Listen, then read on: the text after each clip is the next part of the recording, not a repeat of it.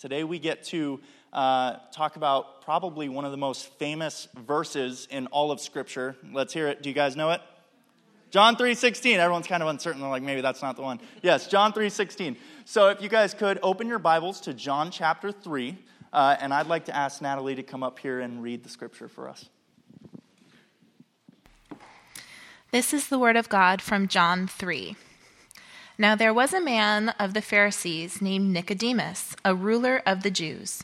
This man came to Jesus by night and said to him, Rabbi, we know you, that you are a teacher come from God, for no one can do these signs that you do unless God is with him. Jesus answered him, Truly, truly, I say to you, unless one is born again, he cannot see the kingdom of God. Nicodemus said to him, How can a man be born when he is old? Can he enter a second time into his mother's womb and be born? Jesus answered him, Truly, truly, I say to you, unless one is born of water and the Spirit, he cannot enter the kingdom of God. That which is born of the flesh is flesh, and that which is born of the Spirit is spirit. Do not marvel that I had that I said to you, you must be born again. The wind blows where it wishes, and you hear its sound, but you do not know where it comes from or where it goes. So it is with everyone who is born of the Spirit. Nicodemus said to him, How can these things be? Jesus answered him, Are you the teacher of Israel, and yet you do not understand these things? Truly, truly, I say to you, we speak of what we know and bear witness to what we have seen, but you do not receive our testimony. If I had told you earthly things and you do not believe, how can you believe if I tell you heavenly things? No one has ascended into heaven except he who descended from heaven, the Son of Man. And as Moses lifted up the serpent in the wilderness, so must the Son of Man be lifted up, that whoever believes in him may have eternal life. For God so loved the world that he gave his only Son, that whoever believes in him should not perish but have eternal life. For God did not send his Son into the world to condemn the world, but in order that the world might be saved through him. Whoever believes in him is not condemned, but whoever does not believe is condemned already, because he has not believed in the name of the only Son of God. And this is the judgment. The light has come into the world, and people loved the darkness rather than the light, because their works were evil. For everyone who does wicked things hates the light and does not come to the light, lest his works should be exposed. But for whoever does what is true comes to the light, so that it may be clearly seen that his works have been carried out by God. Thanks, Natalie. Good morning, church family. How are we doing? Merry Christmas. Uh, apparently, winter decided to come early in November. Actually, it's mostly turned to rain now, so I'm kind of disappointed. But either way, it's good to see you. If you're new, my name is Aaron. I'm one of the pastors here. Really glad to have this opportunity to open uh, this, this passage, this, this, this series of verses, which includes John 3.16, arguably one of the most famous verses in the entire Bible, at least in recent history, the last hundred years or so. You see it on the eye, you know, the black eye guards of athletes. You see it in signs in the end zone. You see it on banners and billboards. You see it tattooed on people's bodies. And John 3:16 even for those who maybe aren't very familiar with the scriptures or weren't raised in church, they at least know the reference if not the words themselves. And so what I'm praying today is that God would help me and God would help all of us to see these familiar words in a really fresh and new way. Because uh, actually, when you consider what's being said here, the claims are actually rather shocking. And so, my hope and my prayer today is that we would be awestruck by God and His love and His mercy. And so, I'm just going to invite you to pray with me that God would send His Holy Spirit to show us these, these words, these familiar words, but to show them to us in a brand new and a fresh way. So, would you pray with me? Father God, we thank you for the scriptures. We thank you that each and every week we can gather together like this. We can open up your word. We can look at who you are and what you came to do. Holy Spirit, we invite your presence now to be with us, that you would bring to life these words which you inspired to be written so many years ago. You'd bring them to life in our hearts and in our minds. And God, I ask that you would guard my lips. You'd help me to only teach that which is in line with the truth of your word. And may we all have eyes to see Jesus, to see the scriptures, to see ourselves, to see the world uh, in a brand new way. We pray this all in Jesus' good name. And everyone said, Amen. I have a memory of being, uh, I guess, still a relatively young kid, maybe 10, 11 years old.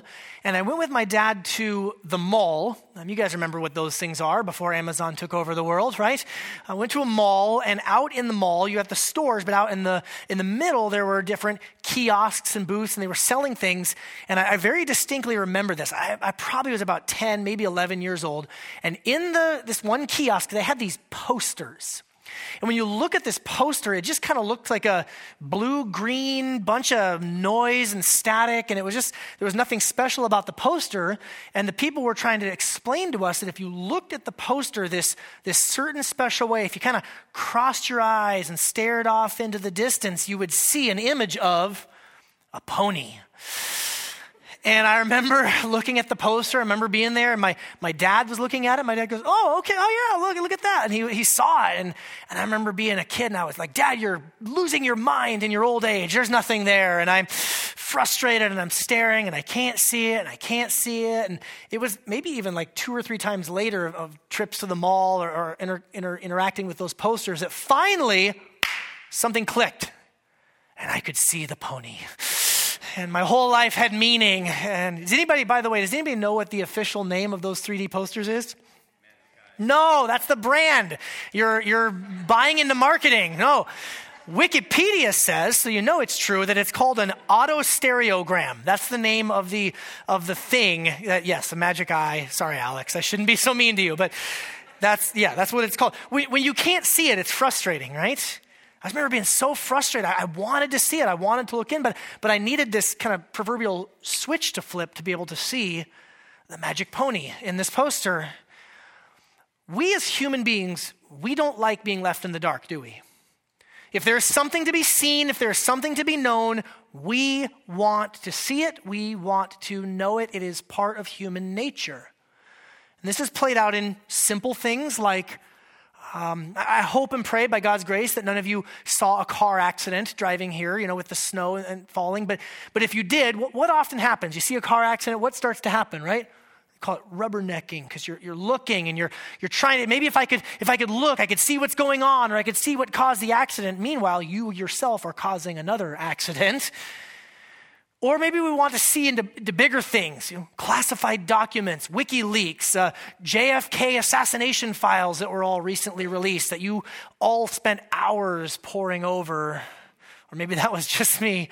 But we, we, we like to see things. We like to know things. If there's a perspective to be had, if there's, if there's a vantage point to be gained, I think it's just part of human nature. We want to see things.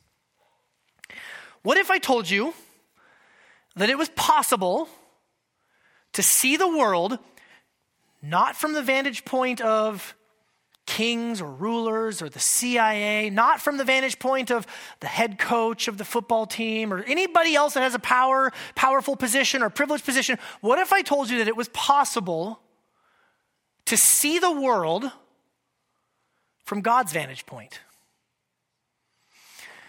Would you be interested in that? That is the very claim that Jesus is making in this passage, in this conversation. We're going to see this conversation between Jesus and a man named Nicodemus. And in, in this passage, Jesus is essentially saying that if you want, you can see the world through God's eyes. But there's, there's a catch. If you want to see, truly see God or yourself or the world or really anything, you need to have this new birth. You need to have something take place inside of you where a switch is flipped that enables you to see things God's way. I know it's a, an imperfect analogy, but, but that 3D poster, you need to have something that just flips, a switch that flips to enable you to actually see what's going on. Let me show you where I, where I get this, this big idea. It's right here in the text itself. John chapter 3, if you have your Bibles, scroll down there to it and uh, follow with me. Now, there was a man of the Pharisees named Nicodemus, a ruler of the Jews. The Pharisees, you'll remember, it's kind of one part philosophical school, one part political party. They were known for their exacting, interpretation of the Hebrew Bible. They, they, they, they prided themselves on being accurate and being knowledgeable. And this man, Nicodemus, he's a ruler of the Jews. So he's not only a member of this party, but he's an important, he's, he's the chairman of the board, he's a director of some sort. This man came to Jesus by night. Why do you think, why do you think Nicodemus came by night, by the way? Secret? Yeah. Jesus is a controversial figure. And so it is possible that, that Nicodemus is maybe afraid of some blowback. He's afraid of repercussions, meeting with this controversial Jesus. So he comes to him at night. But, but with the Apostle John, when he writes his, his gospel, there's always more happening than just what's on the surface. I think John wants us to realize that Nicodemus is in the dark. He's coming at night because the light hasn't been flipped on yet. He comes to Jesus by night and says, Rabbi, it's a term of respect, teacher. We know that you are a teacher come from God. For no one can do these signs that you do unless God is with him. Now, you remember just two weeks ago, uh, Pastor Shane preached on the first sign that publicly Jesus did the, the transformation of water into wine. But here we see there's other signs that are happening. Jesus is doing other miracles, other powerful signs. Nicodemus recognizes that and he says, Well, you must, you must be sent by God. No one could be doing these great signs if he wasn't sent from God. The, the, the problem with that, it, it, sounds nice. It sounds like Nicodemus is doing a good job of respecting Jesus, but he's completely missing the point, right? Jesus didn't come claiming to be a good teacher who does cool things and great signs from God. Jesus came claiming to be the Messiah, the Son of God. We've, been saying this for the last six weeks as going through this, this Gospel of John, the, the purpose statement. John says, I'm writing this so that you will believe that Jesus is the Messiah, the Son of God. So here Nicodemus is close, but oh so far away. Oh, you're a good teacher sent from God. And Jesus correctly rebukes him essentially. He says, Truly, truly, I say to you, unless one is born again, he cannot see the kingdom of God. Jesus is essentially saying, You're in the dark.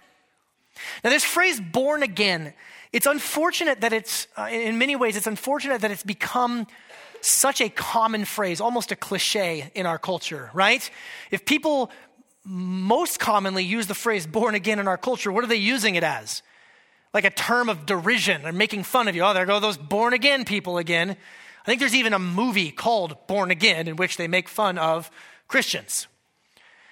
It's a term of derision, it's a term of, of even mockery, but we as a culture can't escape this idea of new birth, regeneration, a, a reborn. Just when you thought somebody was down, they get back up again. And that's the plot of Rocky 26, right? Like, just, we, we have all these movies, superhero movies, cultural phenomena, whatever it might be. We love the story. I mean, even as as much as it pains me to admit, last year's Super Bowl, the Patriots were dead and buried, and they come storming back, and people are calling it the greatest Super Bowl of all time. Why? Because we love this rebirth. I can't believe I just gave the Patriots credit publicly. I'll never do that again. This is a special moment. We won't even post this one on the internet so that people don't hear that, okay? We love this idea of rebirth and, and, and, and a, a fresh start. So it's unfortunate that this language of born again has become such a cliche term. But maybe if, if this helps you, you can understand that the word for again in the Greek is anothen. And the word anothen, it can mean again, but it also can mean above. Again or above. Jesus is saying you need to be born from above. If you're thinking, well, what's the relationship there? Think of it like if a musician says, let's take it from the top. Let's go again. Let's go, let's go from above. Let's go from the top, the beginning. Jesus is saying, unless you are born from above, you can't see the kingdom of God. Your eyes literally don't work. You have no ability to see the kingdom of God. what is the kingdom of God? It means God ruling and reigning over what, Sound City? Everything. What is there that God does not rule and reign over? What is it that is not rightfully His? It means everything the world, the environment, the arts, marriage, gender, money, church, politics, everything being under the wise and loving and gracious rule of our God and King. Unless you are born again, You can't see it. You can't see things the way that God sees things. You can't see what it's like to have God truly be in charge. So that's what our big idea is today. We, we, want to get this vantage point of God. We want, to, we want to be able to see things the way He sees them, but we need this new birth. We need to be born again. We need to be born from above. And as we keep looking at our passage, we're going to really focus in on three elements. We're going to focus in on the source of this new birth. We're going to focus in on the motive behind the new birth and then the results of this new birth. Okay? So the source, the motive, and the results. Let's keep going in verse 4. Nicodemus said to him, How can a man be born when he is old? Can he enter a second time into his mother's womb and be born? Now, in case you were reading too quickly, that's hilarious. Okay? Uh, John does this on purpose. He takes a scholar, a respected man, a, a leader of the Pharisees, and has him kind of going like, well, I don't, that doesn't make sense. How am I going to get back in my mommy's tummy? Like, it's ridiculous, right? It's as ridiculous. It's, it's so ridiculous that a man who is this learned and this knowledgeable of the scriptures would be this clueless about what Jesus is actually saying. Jesus answered, Truly, truly, I say to you, unless one is born of water and the Spirit, he cannot enter the kingdom of God. That which is born of the flesh is, is flesh, and that which is born of the Spirit is spirit. Do not marvel that I said to you, you must be born again. Like, don't be surprised, Nicodemus. Why are you so shocked I'm telling you about this? The wind blows where it wishes, and you hear its sound, but you do not know where it comes from or where it goes. So it is with everyone who is born of the Spirit. So Jesus is essentially saying, hey, there's a, there's a different type of birth that I'm talking about. I am not talking about natural birth. I am not talking about you re entering the, the womb of your mother and, and being born again in that way. I'm talking about a different type of birth. There's a flesh birth, there's a, a, a body birth, but there's a spiritual birth. Notice how Jesus says that which is born of water is you know, there's born of water and then born of the Spirit. He's kind of contrasting two births here. Some people think that when Jesus references being born of water, he's talking about baptism, the act of baptism. That's a totally valid interpretation uh, perspective.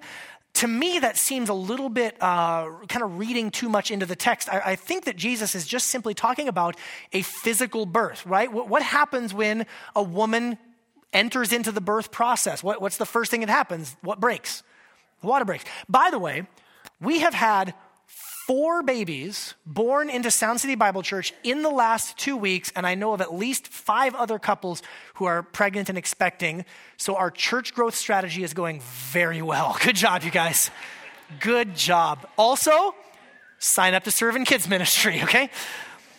When, when, when, when someone is born of water, when someone is born of the flesh, that's just a natural birth. But Jesus is saying you need this rebirth, and it's a spiritual birth. You need a, a spiritual type of birth. One of the things I said a few weeks ago, and it bears repeating here, is John never uses the word repent in his gospel. Remember that? In the other gospels, Jesus says, Repent, you, you've transgressed, repent of your sin, receive forgiveness. That's a very valid, a very biblical way of looking at the, the issue of what's gone wrong between us and God. But, but John comes along and he brings a little bit of a different perspective. For John, the way that he frames the problem is that we have been, because of our folly and rebellion and hard heartedness, we have been disconnected from the source of life. That mankind, Adam and Eve, were, were created to live in the presence of God. It says in John chapter 1 that God is life in himself, and this life was the light of men, that we're meant to be plugged into the source of all power and all life, that we are contingent beings. We, we derive our life from God, but because of our desire to be our own rulers, the desire to be our own God, our own king, to do life our own way on our own terms, we have been unplugged from the proverbial source of power. I know it's a, a very imperfect analogy, but I think it works for many of us. The moment that you unplug your phone in the morning and leave the house, it is draining, it is dying. It's got some life left in it, but it's not going to last. In the Gospel of John, Jesus uses agricultural metaphors, which have been more appropriate for them. He talks about if a branch gets cut off, it looks alive for a little while, but eventually it withers and dies. Your phone withers and dies. The branches wither and die unless they are connected to the source of power. For us, what we need is we need to be reconnected to God by the power of the Holy Spirit. That's the way that John is framing this. And he says you shouldn't be surprised by this. Uh, the, the wind blows wherever it wants to, and the Spirit. So it is with everyone who's born of the Spirit. Don't be shocked. It's, it's hard to understand. I get it. But, but this is what's happening. Now, we miss this in our English translations. But in verse 8, where it says, The wind blows where it wishes, and you don't know where it comes from or where it goes, so it is everyone who is born of the Spirit.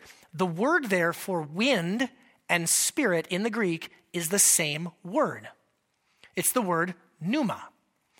It's where we get words like pneumonia. And you're like, why does it have a P at the beginning? Well, because of Greek, okay?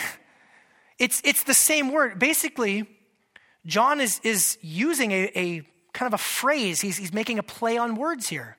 Look, the wind blows, the, the pneuma blows wherever it wishes. You don't see it, you hear it sound, you see what it's doing. So it is with the pneuma. Don Carson, a scholar and commentator, he, he says this The point is that the wind can neither be controlled nor understood by human beings.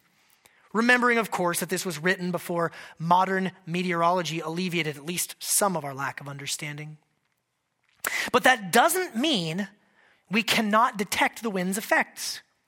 We hear its sound, we watch the swaying grasses, we see the clouds scudding by, we hide in fear before the worst windstorms. So it is with the Spirit.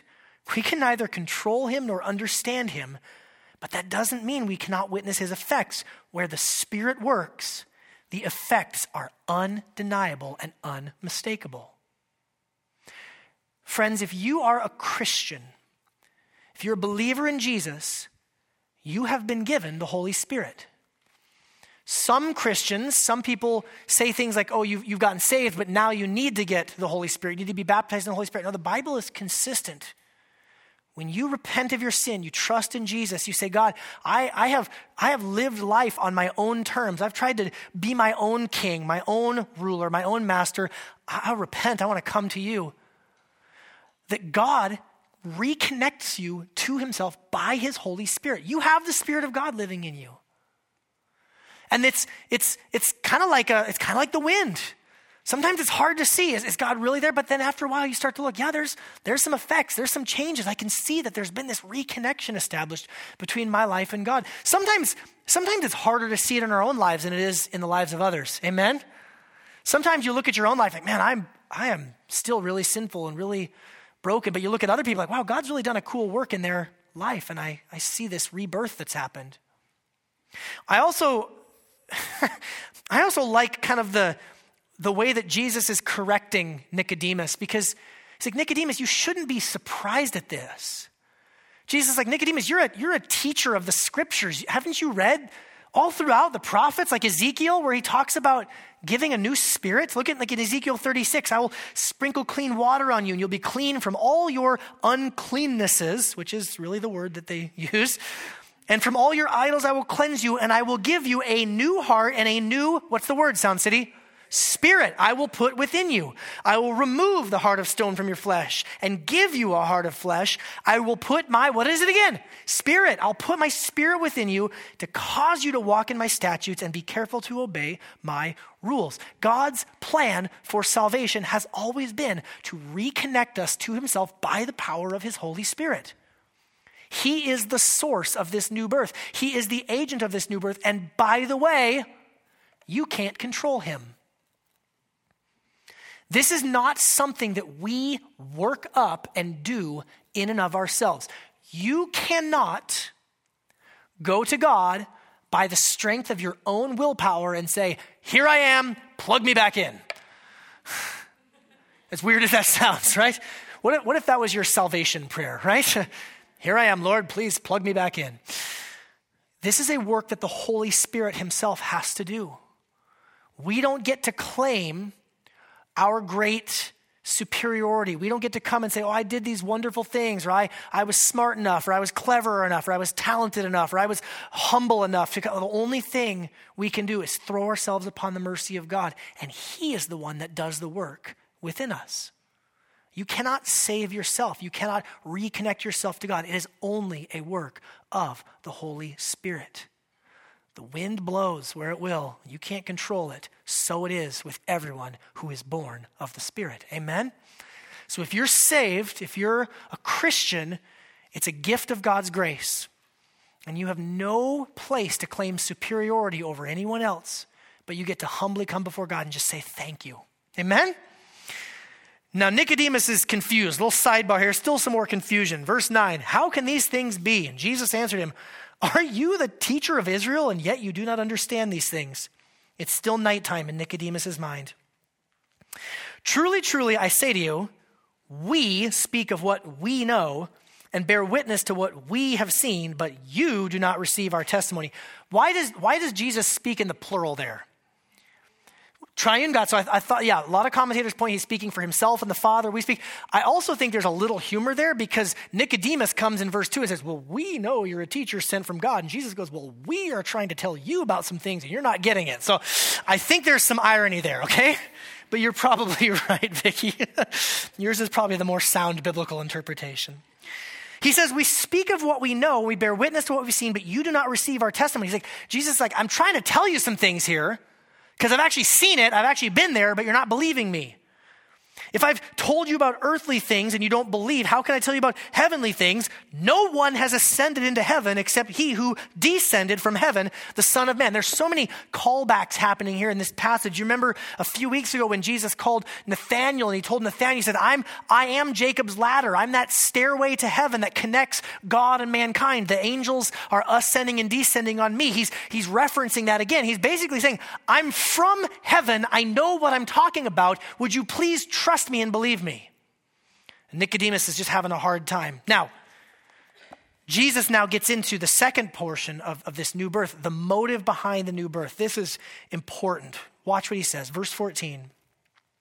And just as Moses lifted up the serpent in the wilderness, so must the Son of Man be lifted up, that whoever believes in him may have eternal life. And then, just because we can, would you read this out loud with me? John 3 16.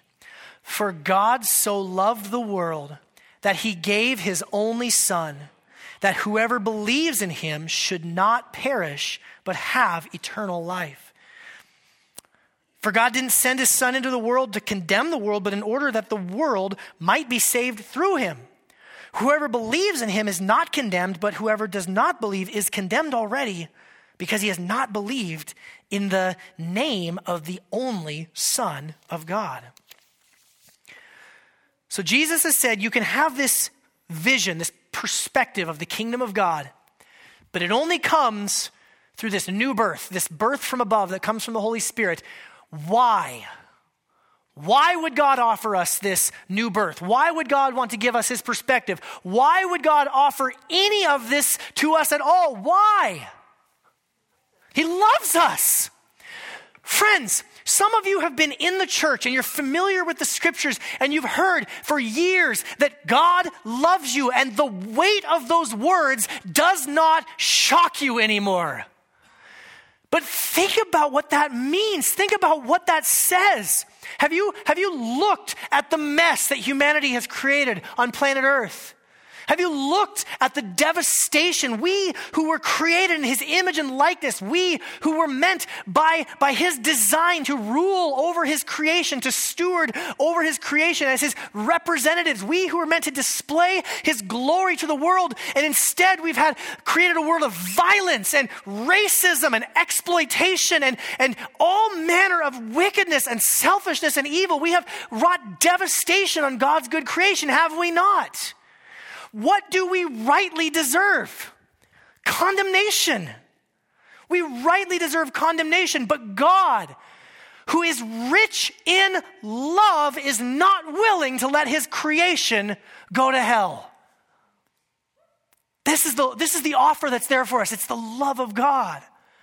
Are you shocked by those words? Are you surprised by those words that God would have this type of love and affection in his heart for us? And a lot of a lot of ink has been spilled over John 3:16 over the word over the words uh, only begotten son or, or one and only son meaning God's unique one of a kind son. But the phrase that grabbed me the word that grabbed me this week as I was studying and preparing was the word so. For God so loved the world. Now when the Bible was translated into English hundreds of years ago the, the word so meant something a little bit different than it means to us today. When we talk about for God so loved the world, my hunch is that most of you hear that as a so of magnitude, a so of degree. God loved the world so much.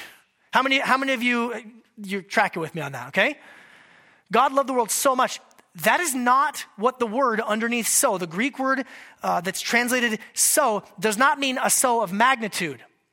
God does love us so much. It's just that John 3:16 doesn't say that. There are other verses that say that. You look at Ephesians or Romans or other places. God loves us a lot.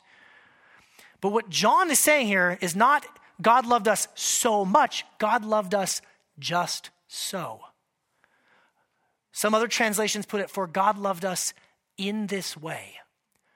Here is how God loved us. What does he say? Well, the answer is actually back in verse 14. As Moses lifted up the serpent in the wilderness, so the Son of Man uh, must be lifted up, that whoever believes in him may have eternal life, for this is the way God loved the world. You, you, you tracking with me? How, how do you know that God loves you? How do you know that God loves you? John says, well, it's kind of like when Moses lifted up the snake in the wilderness. And some of you go, what?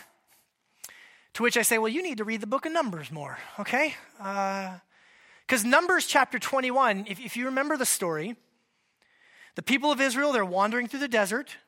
Stop me if you've heard this one. They start complaining. they start grumbling and whining. Oh, we had it better back in Egypt. And oh, this is, Moses, you're just a bad leader, and you wanted us to starve to death. And we had we had onions back in Egypt. We could go back and we could build some pyramids. Some more. They're just whining. And they're complaining after God redeemed them out of slavery. And so God visits judgment on them. And what does he send? It says he sends not just serpents, but fiery serpents fiery serpents come into the camp and start biting people.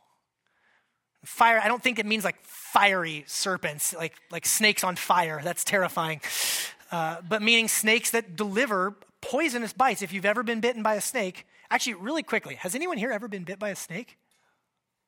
Okay, thank God. It's because we live in Washington. So, but it talked about like a sensation like burning, like fire. And so God is visiting judgment on his hard hearted, stubborn, rebellious people by sending snakes into the camp and it's biting them. And then God gives this provision. If you look in Numbers 21, God gives this provision of his grace. He says to Moses, I want you to make a fiery serpent and I want you to set it on a pole. Actually, I was just talking with a member uh, after the first service who um, he works in the medical field. He had, a, a, he had his jacket on from work and it had a, a pole with a snake wrapped around it. You still see this represented in, in different places. I want you to make a snake, a fiery serpent, put it on a pole, and everyone who is bitten when he sees it shall live. So Moses made a bronze serpent and set it on a pole. And if a serpent bit anyone, they would just look at the bronze serpent and live. Now, does that strike anyone here as odd? God says, in order to be healed of this poison that is now running through your veins, you have to take your eyes and you have to look at the source of the problem.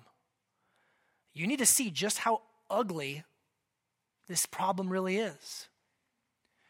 Now, most of you are used to thinking of the serpent as the devil, which is a very biblical metaphor. The serpent is Satan, our great enemy. But how many of you know that the Bible actually speaks of Jesus Christ as being the serpent. just as Moses lifted up the serpent in the wilderness, so must the Son of Man be lifted up. Son of Man needs to become the serpent. Son of Man needs to be made the poison. Son of Man needs to be made into the source of the problem and be lifted up and put in front of your face so you can see the reality of just how ugly our sin really is.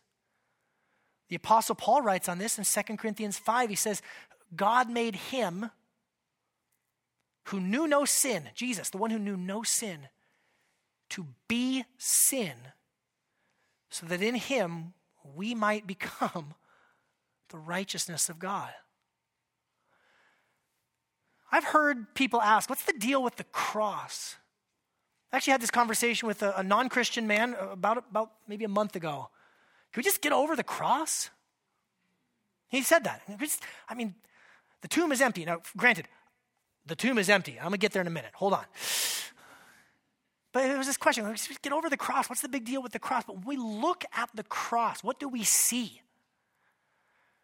We see injustice.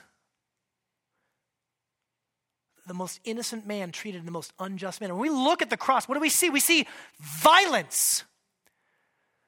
The, the meat hanging off of Jesus' body, shredded to ribbons. When we look at the cross, what do we see? Mockery. People spitting on him and, and, and cursing him and, and having a laugh at his expense, literally laughing as a man bleeds and struggles for breath. It does not get any uglier than the cross.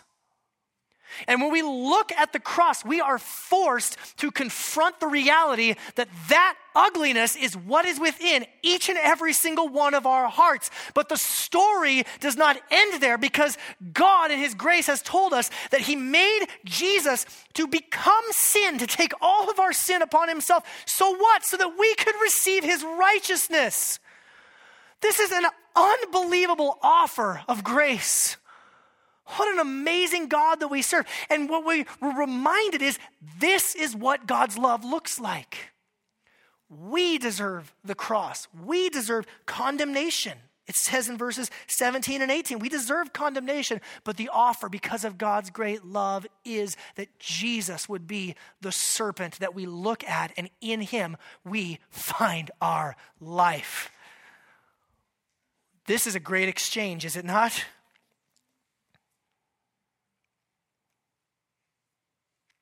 Just as Moses lifted up the serpent in the wilderness, so the Son of Man must be lifted up. How, I asked that question a moment ago. How do, you, how do you know that God loves you? How do you know that God loves you? If your answer is, I'm healthy, I'm wealthy, my relationships are good, my feelings are good, my emotions are good, those things are fleeting, are they not?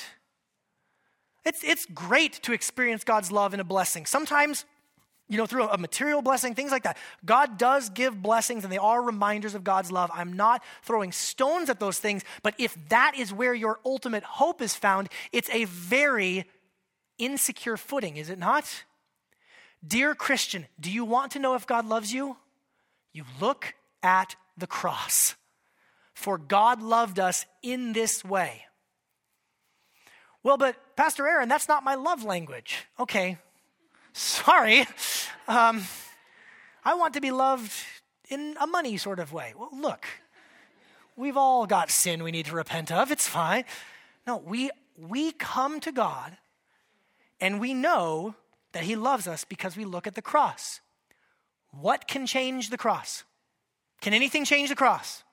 If you're feeling good, does the cross move? If you're feeling bad, does the cross move?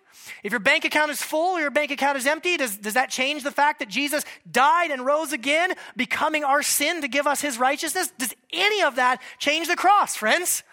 No, it stands stamped indelibly in human history for us to know God loved us just so. He loved us in this way. This is amazing. This is amazing. And then Jesus finishes the conversation verse 19 with some results of this new birth. So this is the judgment. This is, this is what we can see. This is what we can determine. The light has come into the world, and people loved the darkness rather than the light because their works were evil. For everyone who does wicked things hates the light and does not come to the light, lest his work should be exposed. But whoever does what is true comes to the light, so that it may be clearly seen that his works have been carried out in God. Um, earlier this week, I think it was on, on Monday morning, I, uh, I woke up and I checked Facebook after I read the Bible, of course, uh, for purposes of this illustration. Pretty sure I did. Definitely after I got a cup of coffee. And I checked Facebook, and uh, one of my neighbors lives about two blocks away from me, posted, he said, Hey, does anybody know anybody that drives a red Mustang? because some kids driving a red Mustang went through our neighborhood last night and shot out a bunch of people's windows with a BB gun. I know.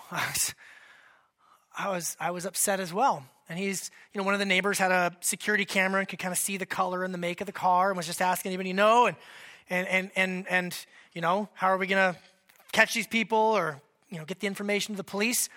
The point being, when, when did those kids, when did they do that? 10 in the morning? 3:30 in the afternoon? No. When do they do it? Middle of the night. Darkness. Shrouding their wicked deeds. When we are disconnected from the source of life, when we're disconnected from God, our, our, deeds are wicked, our deeds are evil, and there's, there's a shamefulness there. But then when God plugs us back in and the, the power comes back on, we start to see like, oh, I've been in the dark. I haven't, I haven't noticed these things. Have you ever, have you ever um, had someone knock on your door like right first thing in the morning when you just woke up? You're like, don't come to me first thing in the morning. I just turned the lights on. I'm still in my, you know, rumpled pajamas and my hair's a mess or whatever, right? You, that, that feeling of feeling exposed. Ugh. Jesus is saying that part of this new birth, when, when you've received this new birth and you start to see God, you start to see yourself in a new light as well. And you start to realize that a lot of your deeds have been done in the dark because they're shameful. And we have to, by His grace, start walking in a new way of living. This new birth results in a new way of life. Amen? Now, this means a couple of things. This means a couple of things. First of all, it means that if you're a Christian, it means that your desires actually start to change. Things that you once loved, things that you once found beautiful or attractive or desirous, they, lose their appeal and, new things become appealing to you. Scott Swain, who's a, theologian, writes this The Christian life begins with regeneration. When the Spirit brings the gospel effectively to bear upon the sinner's heart, he implants a new principle of life. This new principle of life enables a new vision. This new principle of life not only enables new vision, it also issues forth new desires, new thirsts, new hungers. So your desires start to change. Now, let me ask you this How many of you, Christians, wake up this morning and you find yourself in a state of perfection? Raise your hand. All right, good. Because if you did, we'd have to talk afterwards one of the things that you realize is, is that God progressively shines the light on us more and more, and we start to see even deeper and deeper things in our hearts that make us go, ugh. I didn't, I didn't, I didn't know that was there. Oh. You know, we all as Christians, we, we deal with in some way or another what, what theologians call remaining sin. The Bible calls it the old man. There's just a part of us that still loves the darkness. There's a part of us that does not yet love the light. And the life of a Christian is one of being more and more increasingly brought into the light. We're being from one degree of glory to another, we're being transformed so we look more like Jesus. What do we do in the meantime with those things that make us cringe? We walk in the light. I know there are some of you here that have avoided joining a community group because you, uh, you really struggle with the idea of talking openly, honestly, and frankly about sin in your own life. And maybe even more so, you really struggle with hearing other people talk about their sin.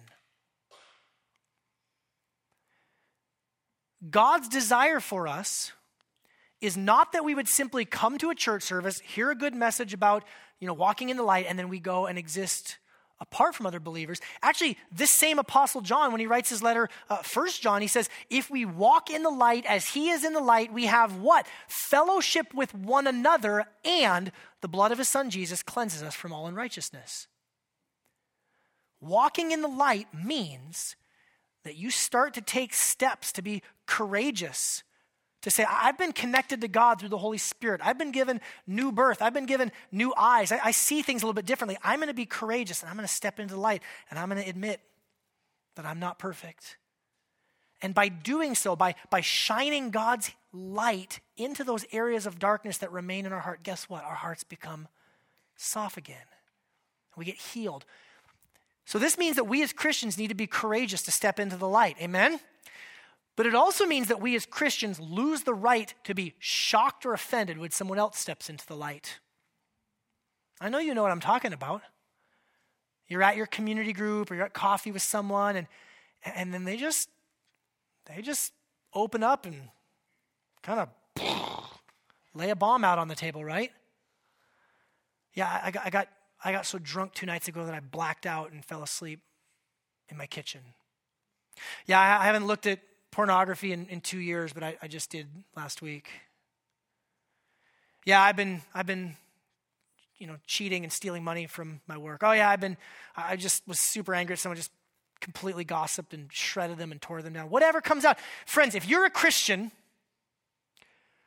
God has known every sin that you have committed, are committing, will ever commit, and God still sent his son Jesus to die for you knowing full well everything that you would ever do. If we are in the light as He is in the light, we not only have to be courageous to start walking in the light, but we lose the right to be shocked and offended when someone else does what Jesus says and steps into the light. Amen? So when some the next time somebody confesses some gnarly thing, you do not get to go, what? You get to say, praise God the Spirit is at work. There's been a new birth. There's a new desire. There's new opportunities to walk in the light. I've never seen God. I've never seen the Holy Spirit, but right now I'm getting to witness the wind blowing. For those of you who are here today who are not Christians, you're not believers in Jesus, I hope and I pray that you will seriously consider Jesus' invitation God has demonstrated his love. All of the brokenness, all of the poison that's in your own heart, God has taken and has put onto his own son. And you, by faith, can be joined with him and receive this, this new life, this, this new vision, this new birth that we're talking about.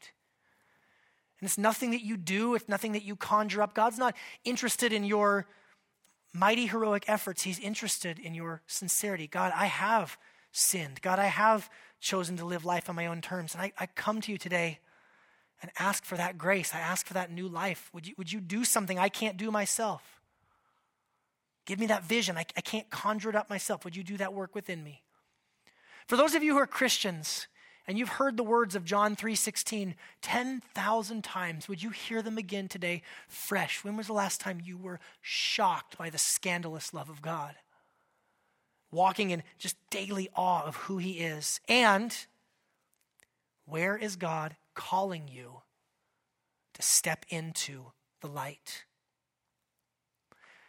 Father, I'm praying now for any and all who are here who are not yet believers. Jesus, I'm, I'm praying that you would send your Holy Spirit, that they would all of a sudden, just like the proverbial being able to see the 3D poster, God, would you just flip that switch in their hearts right now to enable them to see Jesus lifted up before us to receive eternal life, to receive forgiveness, to receive grace, no condemnation.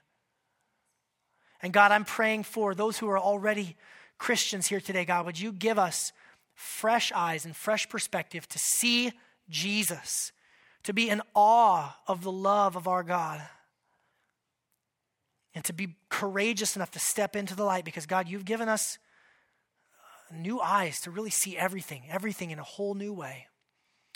We pray all of this in Jesus' good name. Amen. Church, I want to invite us into a time of response now, and we're going to respond as we do in a couple of different ways. The first is through the giving of our tithes and offerings. While the volunteers begin collecting the offering, let me say if you are a guest or a visitor, we say this often, uh, nobody is trying to twist your arm or, or, obligate you into giving. But for any and all who, who call yourself a, a Christian, if you're a follower of Jesus, this is an opportunity to respond in worship to what God has done. What did we just read? John 3:16.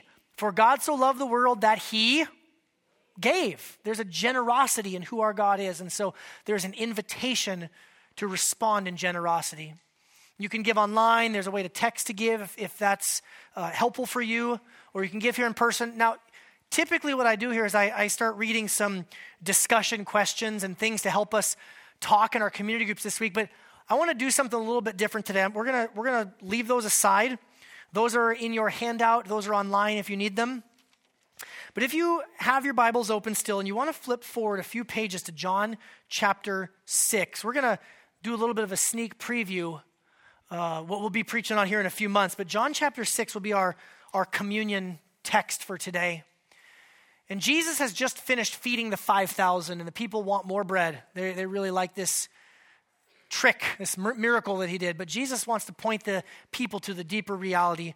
I'm going to pick up in verse 53. Listen, listen to the words of Jesus as the uh, volunteers begin handing out the elements for communion. Jesus said to them, Truly, truly, I say to you, unless you eat the flesh of the Son of Man and drink his blood, you have no life in you. That was shocking then. That still sounds shocking to us right now, does it not?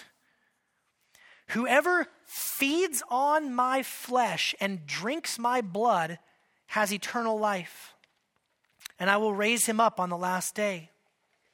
For my flesh is true food, and my blood is true drink. Whoever feeds on my flesh and drinks my blood, here's the word I want you to focus in abides in me. That word abide is that's that connection, that's being plugged back in. As the living Father sent me, there it is life. Life is in the Father. And I live because of the Father. So whoever feeds on me, he also will live because of me. Friends, we're going to take in just a moment the, these elements. I'll invite the musicians to come too to prepare to begin to lead us in, in a time of worship and singing. In a moment, we'll invite our younger students class to join us as well. But as we, as we have these elements, listen, there is nothing magical about this piece of bread and this cup. The only magical thing might be how they made it taste so terrible, okay? but here, we express this deepest reality that we are feeding upon Christ Himself, and in so doing, we have life. For God loved the world in this way that Christ's body would be broken and his blood would be shed. This is how God has loved the world. And so, as we enter into this time of, of celebration and worship, the musicians will play instrumentally for a minute. You have time to just sit and pause and reflect. When the time is right, we can stand and sing together of the incredible love of God. But, but I want you to eat and to drink today and to do so with a heart of thanksgiving, saying, God, Thank you that we have life because of what Jesus did on the cross for us. God made him who knew no sin to be sin so that in him we might become the righteousness of God. Thank you, Father God, for, for sending your son Jesus. Jesus, thank you for your body being broken and your blood being spilled for us. Holy Spirit, thank you that your presence is with us right now to enliven us to know Christ more. And we pray that now our time of singing and our time of celebrating the Lord's table would be rich and would be profitable for us, and that we would see and savor Christ in brand new ways today. We pray all of this in his good name. Amen.